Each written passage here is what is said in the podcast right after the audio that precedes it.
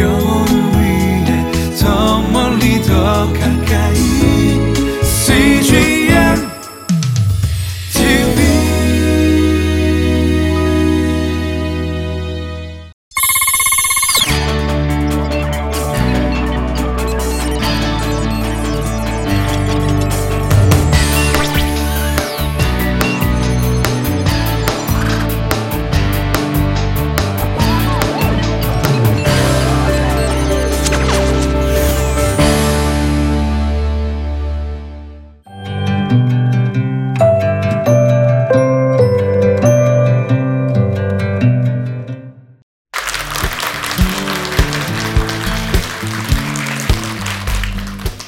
할렐루야. 사랑하고 축복합니다. 네, 저는 네자나 하우스 대표 조상현 목사입니다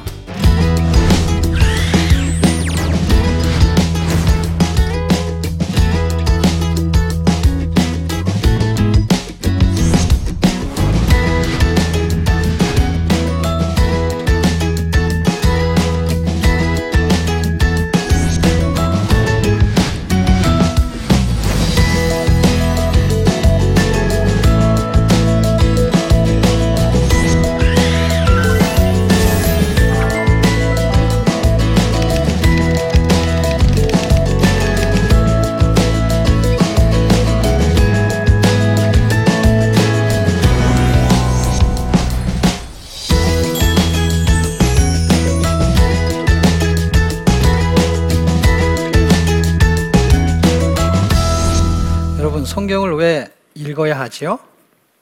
네, 성경은 뭐 당연히 읽어야 되는 것이죠. 그런데 성경이라는 책은 이, 세- 이 세상에서 굉장히 많이 팔리는 책이래요. 그런데 그 책은 전혀 잘 안 읽힌 책 중에 한 권이라고 합니다. 도대체 왜 그럴까요?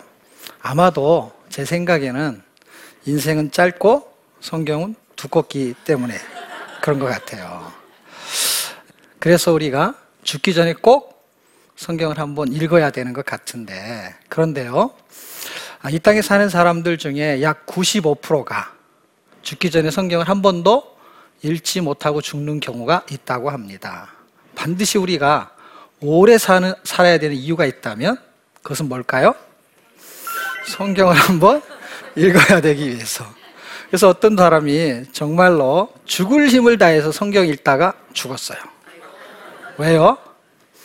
죽을 힘을 다해서 읽었기 때문에. 그래서 성경을 딱 한 번 읽고 천국에 가서 예수님하고 악수를 하면서 아, 예수님, 제가 죽을 힘을 다해서 성경을 한 번 읽었습니다. 그랬더니 예수님이 정말 칭찬을 해주시면서 금메달을 걸어줬어요. 그래서 옆에, 옆에, 옆에 뒤에 있던 사람이 저는 천 번 읽었는데요. 야, 놀랍죠? 그런데 예수님은 노메달. 메달을 주는 게 아니라 메달이 없어요. 왜 그럴까요? 성경은 상 받기 위해서 읽는 것이 아니라 하나님을 경외하고 사람의 본분을 다하기 위해서 읽는 거라고 합니다.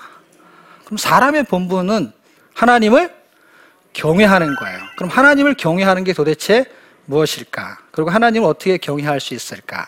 한번 볼까요?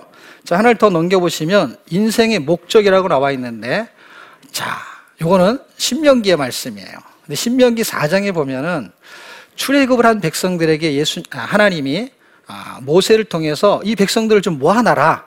그러면 내가 내 말을 그들에게 들려주겠다. 그리고 그 사람들이 이 땅에 이 세상에 사는 동안 나 경외함을 배우게 하겠다. 그리고 그 자녀에게 그것을 가르치게 하겠다. 자 보세요. 사람의 본분은 하나님을 경외하는 거. 그렇죠. 근데 하나님을 경외하는 게 인생의 목적이 돼 버렸어요. 왜요? 세상 사는 날 동안. 자, 세상 사는 날 동안 하나님께서 우리에게 요구하는 게 뭐냐? 하나님을 경외하라고 말합니다. 그게 하나님의 요구예요. 자, 우리가 성경을 읽어야 되는 것은 순종하기 위해서 읽어야 되는데 왜 순종하기 위해서 읽어야 되냐면요. 하나님을 경외하려면 순종해야 되거든요. 근데 사람들은 하나님을 경외하는 것이 무엇인지를 잘 몰라요. 하나님을 경외하는 것은 하나님을 사랑하는 것이다 라고 말하고 있어요. 자, 그러면 제가 아, 이 내용을 잘 가르치기 위해서 사람들한테 질문을 한 적이 있어요. 근데 그 질문의 내용이 뭐냐면 여러분은 하나님을 사랑하십니까? 라고 질문해 봤어요. 그랬더니 사람들이 아멘이라고 대답을 했어요. 아, 그런데 놀랍게도 하나님의 말씀에 대해서는 순종이 잘 됩니까? 이렇게 질문을 했어요. 아, 그랬더니 사람들이 노맨이라고 대답을 합니다. 다시 말하면 하나님을 사랑하는 것에 대해서는 네라고 대답을 했는데 하나님의 말씀에 순종은 잘 되냐고 물어보니까 대답을 못 하는 거예요. 무슨 이야기일까요? 하나님을 사랑은 하는데 순종은 안 된다는 거예요. 그럼 보세요. 하나님을 경외하는 거, 하나님을 사랑하는 거, 하나님께 순종하는 게 같은 뜻이라고 한다면 우리는 좀 이상한 넌센스를 갖고 있는 것이죠. 하나님을 사랑하지만 하나님을 경외하지만 하나님 말씀은 안 듣는다. 이렇게 되는 거예요. 그런데 PPT에도 보시면 아시지만은 경외는 사랑, 사랑은 순종, 순종은 믿음을 통해서 오게 돼 있어요. 자, 손가락으로 한번 해보면은요. 여러분도 한번 해보실래요? 이렇게 손가락 있죠. 경외, 사랑, 순종, 믿음, 들음. 무슨 뜻이냐면요. 하나님을 경외하는 거, 하나님을 사랑하는 거, 하나님을 순종하는 거. 그것은 믿음으로부터 오는 거예요. 그런데 그 믿음은 들음을 통해서만 오게 되어 있습니다. 신명기 12장 13절에는 그렇게 요구하는 것이 어떤 의미를 갖고 있냐? 내가 너의 행복을 위해서 요구하는 것이다.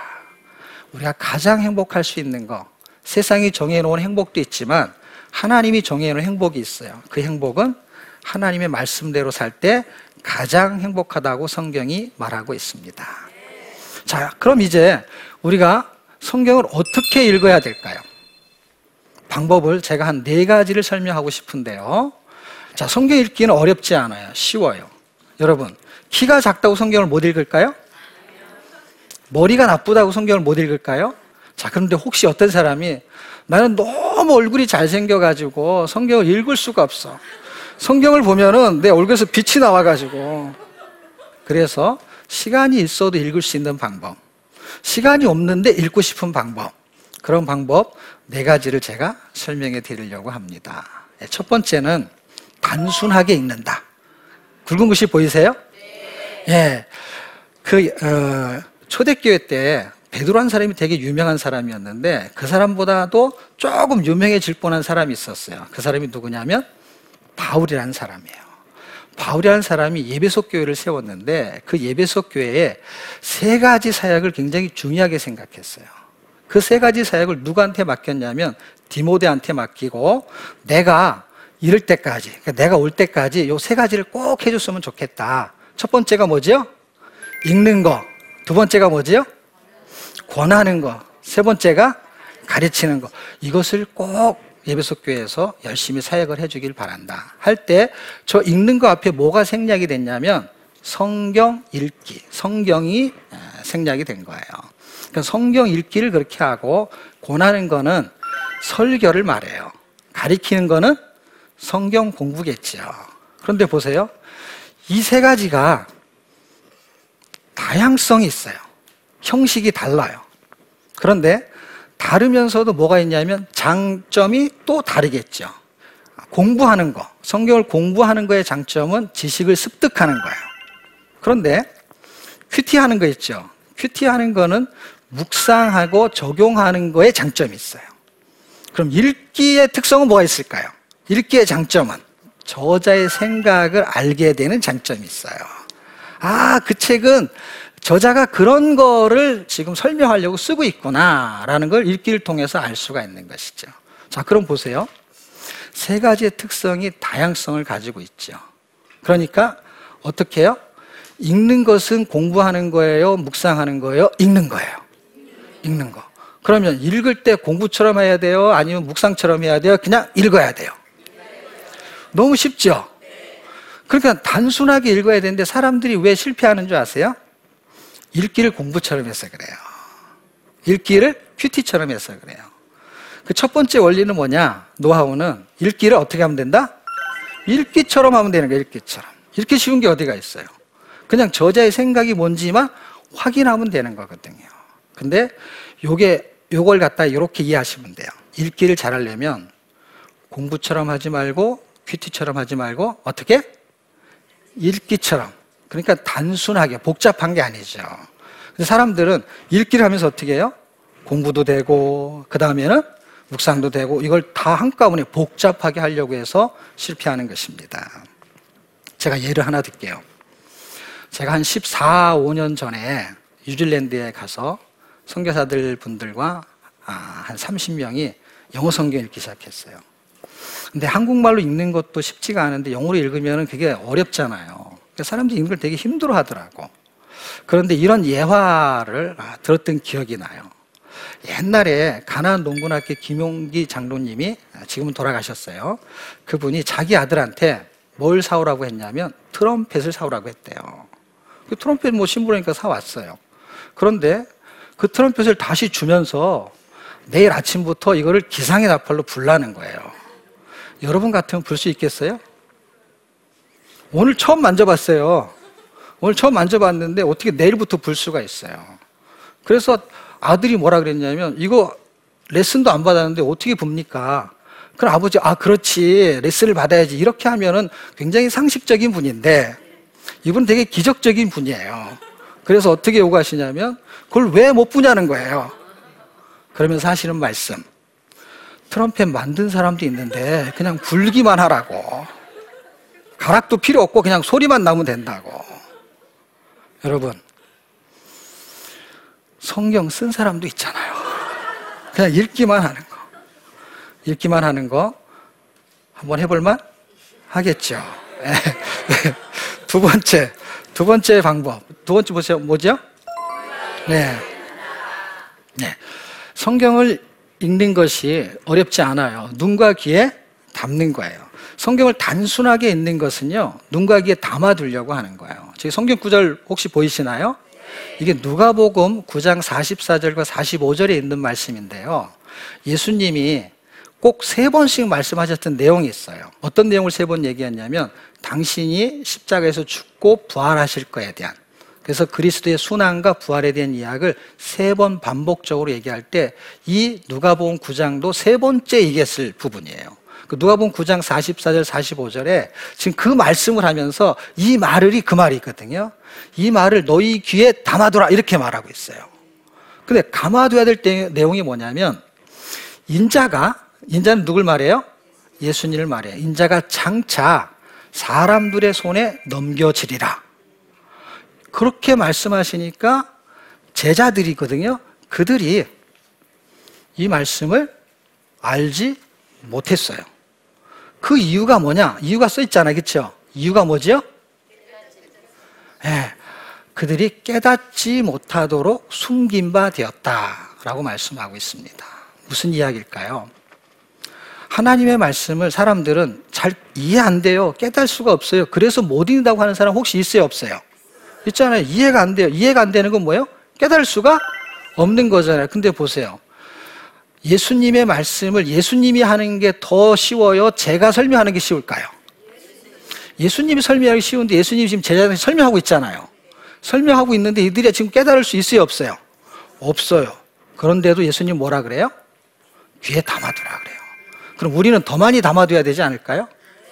네, 눈과 귀에 담아두는 거예요. 자, 이제 세 번째. 말씀의 무게를 견딘다. 이게 무슨 뜻일까요? 자, 첫 번째 노란 줄이 있죠. 보이시나요? 한 줄 같이 읽어볼까요? 자녀이면 또한 상속자, 곧 하나님의 상속자요. 하나님의 자녀는 하나님의 상속자라는 거예요. 아, 이게 무슨 말인가 봤더니 제가 예전에 SBS에서 드라마를 한 개 본 게 있는데 그게 상속자들이라는 드라마예요. 그런데 부제가 있었어요. 부제가 뭐냐면 왕관을 쓰려는 자 그 무게를 견뎌라. 부잣집 자녀들이 잘 살수록 뭔가 무게감을 느꼈던 거예요. 왜냐하면 바르게 살아야 되는 어떤 기준 이런 게 무거운 거예요. 그러면 하나님의 말씀이 무거울까요? 가벼울까요? 무겁기 때문에 순종이 잘 안 됐던 것이죠. 원수를 사랑하라. 사랑이 잘 안 되죠. 예를 들어서 잠언 25장 21절에는 이런 말씀이 있어요. 원수가 배가 고프면은 김밥을 사주래요. 예, 제가 번역한 거에는 김밥이라고 써 있더라고요. 목이 마르면 생수를 사주래요. 그러면 핀 숯을 머리에 얹는 것과 같다. 그렇게 써 있으면서 뒷말이 뭐라고 써 있냐면 여호와께서 갚아 주시리라. 여러분 하나님의 약속을 믿는 사람은 그 말씀의 무게를 견딜 수가 있어요. 하나님의 약속을 믿는 사람만이 갚아준다. 요걸 말하는 거예요. 원수한테 밥 사주고 물 사주는 거 쉬운 게 아니에요. 그런데 뒤에 뭐가 써 있어요? 하나님이 갚아주신다. 이거를 반드시 믿으시기를 축복합니다. 자, 마지막 네 번째. 믿음이 잘하는 것을 믿는다. 네 번째는 믿음이 잘하는 걸 믿어요. 믿음이 잘하는 것을 믿기 위해서는 어떻게 해요? 말씀의 무게를 견디는 과정을 거쳐야 되는 것이죠. 자, 여기는 고린도전서 3장 음, 6절에 보게 되면은 이런 말씀이 있어요. 나는 심었고 아볼로는 물을 주고 오직 하나님은 자라나게 하셨다.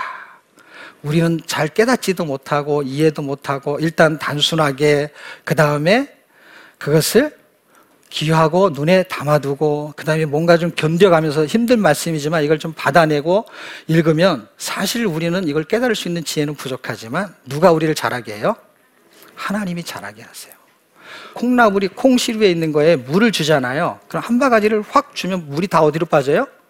밑 빠진 독에 물이 쫙 빠져나가요. 그걸 반복적으로 하게 되면은 콩나물이 되는 거 아시죠? 성경 읽는 거요. 한 바가지 푸듯이 처음부터 끝까지 일독을 했어요. 남는 게 뭔지 아세요? 일독. 남는 게 없어요. 그래서 밑 빠진 독에 물 붓는 것처럼 한 번 읽어도 한 바가지 부은 것처럼 그냥 쭉 빠져나가지만 콩나물이 자라지요. 믿음도 자랍니다.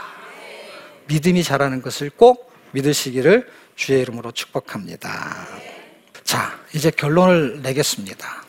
자, 우리가 성경 읽어야 되는 이유도 설명했고, 그 다음에 읽어야 되는 네 가지 방법도 설명을 했고, 그럼 그렇게 읽으면 우리한테 좋은 게 뭐가 있습니까? 삶의 유익이 세 가지가 있어요. 그 세 가지가 뭐냐면, 첫 번째. 첫 번째는 우리가 복의 자리에 앉는 거예요. 여러분, 그 자리에 앉으셨죠? 복의 자리예요. 말씀을 듣는 자리, 말씀을 읽는 자리, 그것이 복의 자리예요. 복 있는 사람은 악인의 길을 쫓지 아니하고 죄인의 길에 서지 아니하고 오만한 자의 자리에 앉지 아니하고 오직 여호와의 율법을 즐거워하여 그 율법을 죄하로 묵상하는 자로다. 그런데 요한계시록 1장 3절에는 이와 비슷한 말씀이 있어요. 자, 그게 어떤 거냐면 이 예언의 말씀을 읽는 자와 듣는 자들과 그 가운데 기록된 것을 지키는 자들이 복이 있다. 어, 이거 복이 있는 거야. 성경을 읽는 것은 복이 있는 거야. 그래서 복 있는 사람이 성경을 읽고 귀 있는 사람이 듣고 이기는 사람이 지키는 거예요. 그런데 두 번째, 삶의 패턴이 바뀌어요. 제가 하는 성경 읽기 프로그램에 참여했던 사람 중에 아, 몇 분이 이런 간증을 했어요. 성경 읽다가 자기는 꼭 홈쇼핑을 봐야 된대. 그런데 홈쇼핑을 보면은 성경을 읽을 수가 없대요.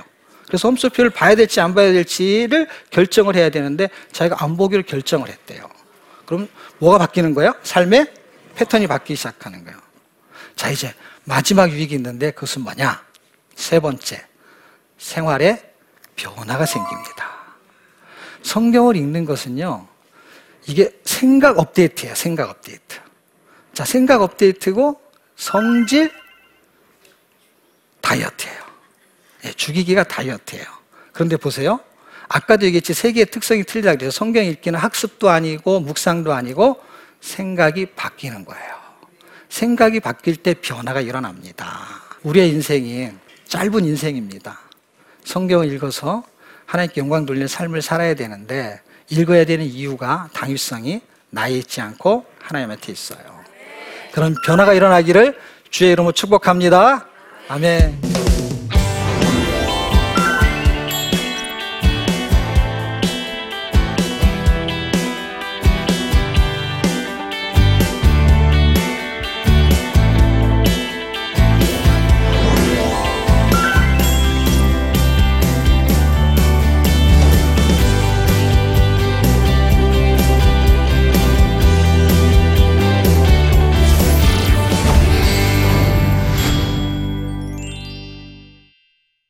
예, 저희 강의를 듣고 아, 질문하신 분이 있어서 아, 질문 내용을 보고 답변을 드리도록 하겠습니다. 예, 질문 한번 보겠습니다. 교회를 오래 다녔지만 부끄럽게도 성경 통독을 매번 실패하게 됩니다.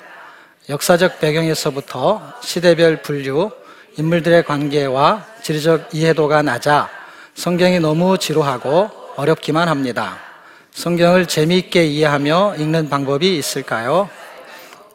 네, 재미있는 방법이 있습니다. 예, 재밌게 읽으면 됩니다. 예. 자, 재밌게 읽을 수 있는 방법이 있다면 성경 전체의 내용과 초점이 뭔지를 정확하게 알고 있는 것이 좋습니다. 왜냐하면 이미 내용이 방대하기 때문에 66권이 어떤 내용을 가지고 있는지 할 때 성경은 원 포인트 원 스토리의 내용을 갖고 있어요. 그러니까 하나의 이야기를 갖고 있고 하나의 초점을 잡고 있다는 거예요. 그 주제가 바로 예수 그리스도를 말하고 있습니다. 그 예수 그리스도에 대한 내용이 어떤 내용이냐? 그것이 바로 구원에 대한 내용이에요. 그것을 어렵게 말하면 구속사라고 말하고 좀 쉽게 말하면 구원의 속사정이란 뜻이에요. 그런데 그 구원의 속사정은 사람을 구원시키겠다는 거예요. 어떻게? 하나님이 언약을 통해서 어떤 언약? 예수 그리스도를 보내셔서 그래서 우리를 사랑해서 구원하겠다. 그럼 어떻게 읽으면 되냐? 요한복음 3장 16절에 있는 기준처럼 하나님이 우리를 너무 사랑해서 예수님을 우리한테 주셨다는 거예요. 그것을 어떤 사람은 하나님이 우리를 미치도록 사랑하셨다 이렇게 말합니다. 왜요? 하나님이 미치지 않고서는 자기 아들을 죽여서 우리를 사랑할 리가 없다는 거예요. 사랑은 그런 의미를 갖고 있대요. 그러니까 하나님이 나를 사랑한 이야기로 읽으면 재밌게 읽을 수 있을 것입니다. 예. 두 번째 한번 볼까요? 성경 필사를 하시는 분들도 많이 계신데요. 성경을 읽기도 힘든 저희기에 필사는 엄두도 못 내고 있습니다. 성경 필사에는 어떤 은혜가 있을까요? 예. 성경을 필사한다는 것은 정말 필사적으로 해야 될 것 같아요. 예, 쉽지 않은 일이에요. 그런데 읽는 것보다 두 배의 시간이 걸릴 것 같아요. 그렇기 때문에 은혜가 두 배일 것 같다는 생각이 들고 또 하나하나 글자를 눌러가면서 쓴다는 것은 그 말씀이 자기 마음에 새겨지는 은혜가 있을 것 같습니다. 저희 부모님 두 분이 다 필사를 하셨어요. 필사를 하는 걸 옆에서 보니까 어떤 장점이 있냐니까 있는가 봤더니요. 세상에 장기들이 끊어집니다. 아, TV 보는 시간이 줄어들고요. 오락하는 시간이 줄어듭니다. 그것이 굉장히 중요한 은혜라고 생각이 됩니다. 예, 오늘 주제가 아, 성경 읽기에 대한 노하우인데요. 예, 성경 읽는 실제적인 방법의 팁을 하나 드리게 되면 예, 성경 읽기에 도움이 되는 동기부여나 또는 가이드가 되는 책을 읽으면 되게 도움이 됩니다. 그래서 그런 책들을 잘 살펴보시면 좋겠고 아, 역사적으로 또는 구속사적으로 설명해주는 가이드 책들이 있어요. 또 하나는 아, 읽기 짝을 두면 좋습니다. 혼자 읽는 게 쉽지 않거든요. 그 짝을 만들어 가지고 읽기를 하는 거예요.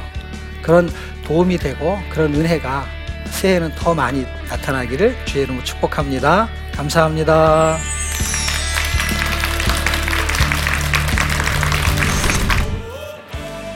안녕하세요. 저는 국민대학교 교수 이의용입니다. 그리고 청년 트라이앵글 대표를 맡고 있습니다. 아, 우리 요즘 청년들은 공부와 취업, 그리고 진로, 대인관계 이런 문제에 대해서 많은 고민들을 하고 있습니다. 그래서 저는 청년들의 이러한 물음에 우리 교회가 과연 어떤 답을 주고 있는지 고민하게 됐습니다. 인생은 내가 다른 사람들과 어떤 일을 하면서 살아가는 것으로 이야기할 수 있는데요. 그리스도인이라면 이 세 가지를 나의 관점이 아니라 예수님의 관점으로 봐야 하는 것이라고 생각합니다. 이 시대 청년들과 그리스도인들이 말씀과 신앙을 우리 삶의 현장에서 어떻게 바라보고 어, 적용할 것인가를 나침반을 통해 전해드리려고 합니다. 여러분의 많은 시청을 바랍니다.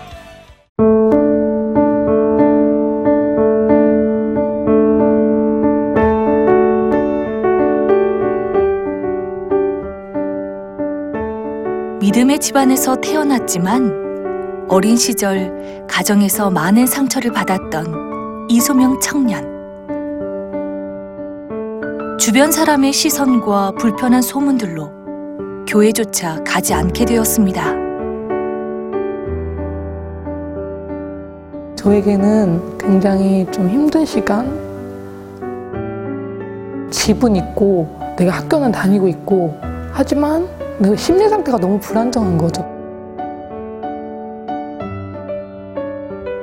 힘들었던 시간, 삶 속에서 하나님은 찾을 수가 없었습니다. 아 정말 하나님 어, 나를 왜 이렇게 외롭게 하시지? 왜 이렇게 나를 지독히도 외롭게 하시나요? 울면서 기도를 했던 시기였어요. CGN TV를 보면서 하나님께서 사람을 만드셨을 때 2%의 부족함을 놓고 만드셨대요. 이 2%는 하나님으로만 채워주는 2%라는 거예요. 아, 하나님 알고 계시는구나. 나는 모른다고 생각했고, 나만 겪는 어려움인가? 라는 생각이 있었는데, 제 마음을 좀 많이 움직였던 것 같아요. CGN TV를 통해서 많은 힘을 얻고 있으니까 정말 감사하다는 말씀 드리고 싶어요.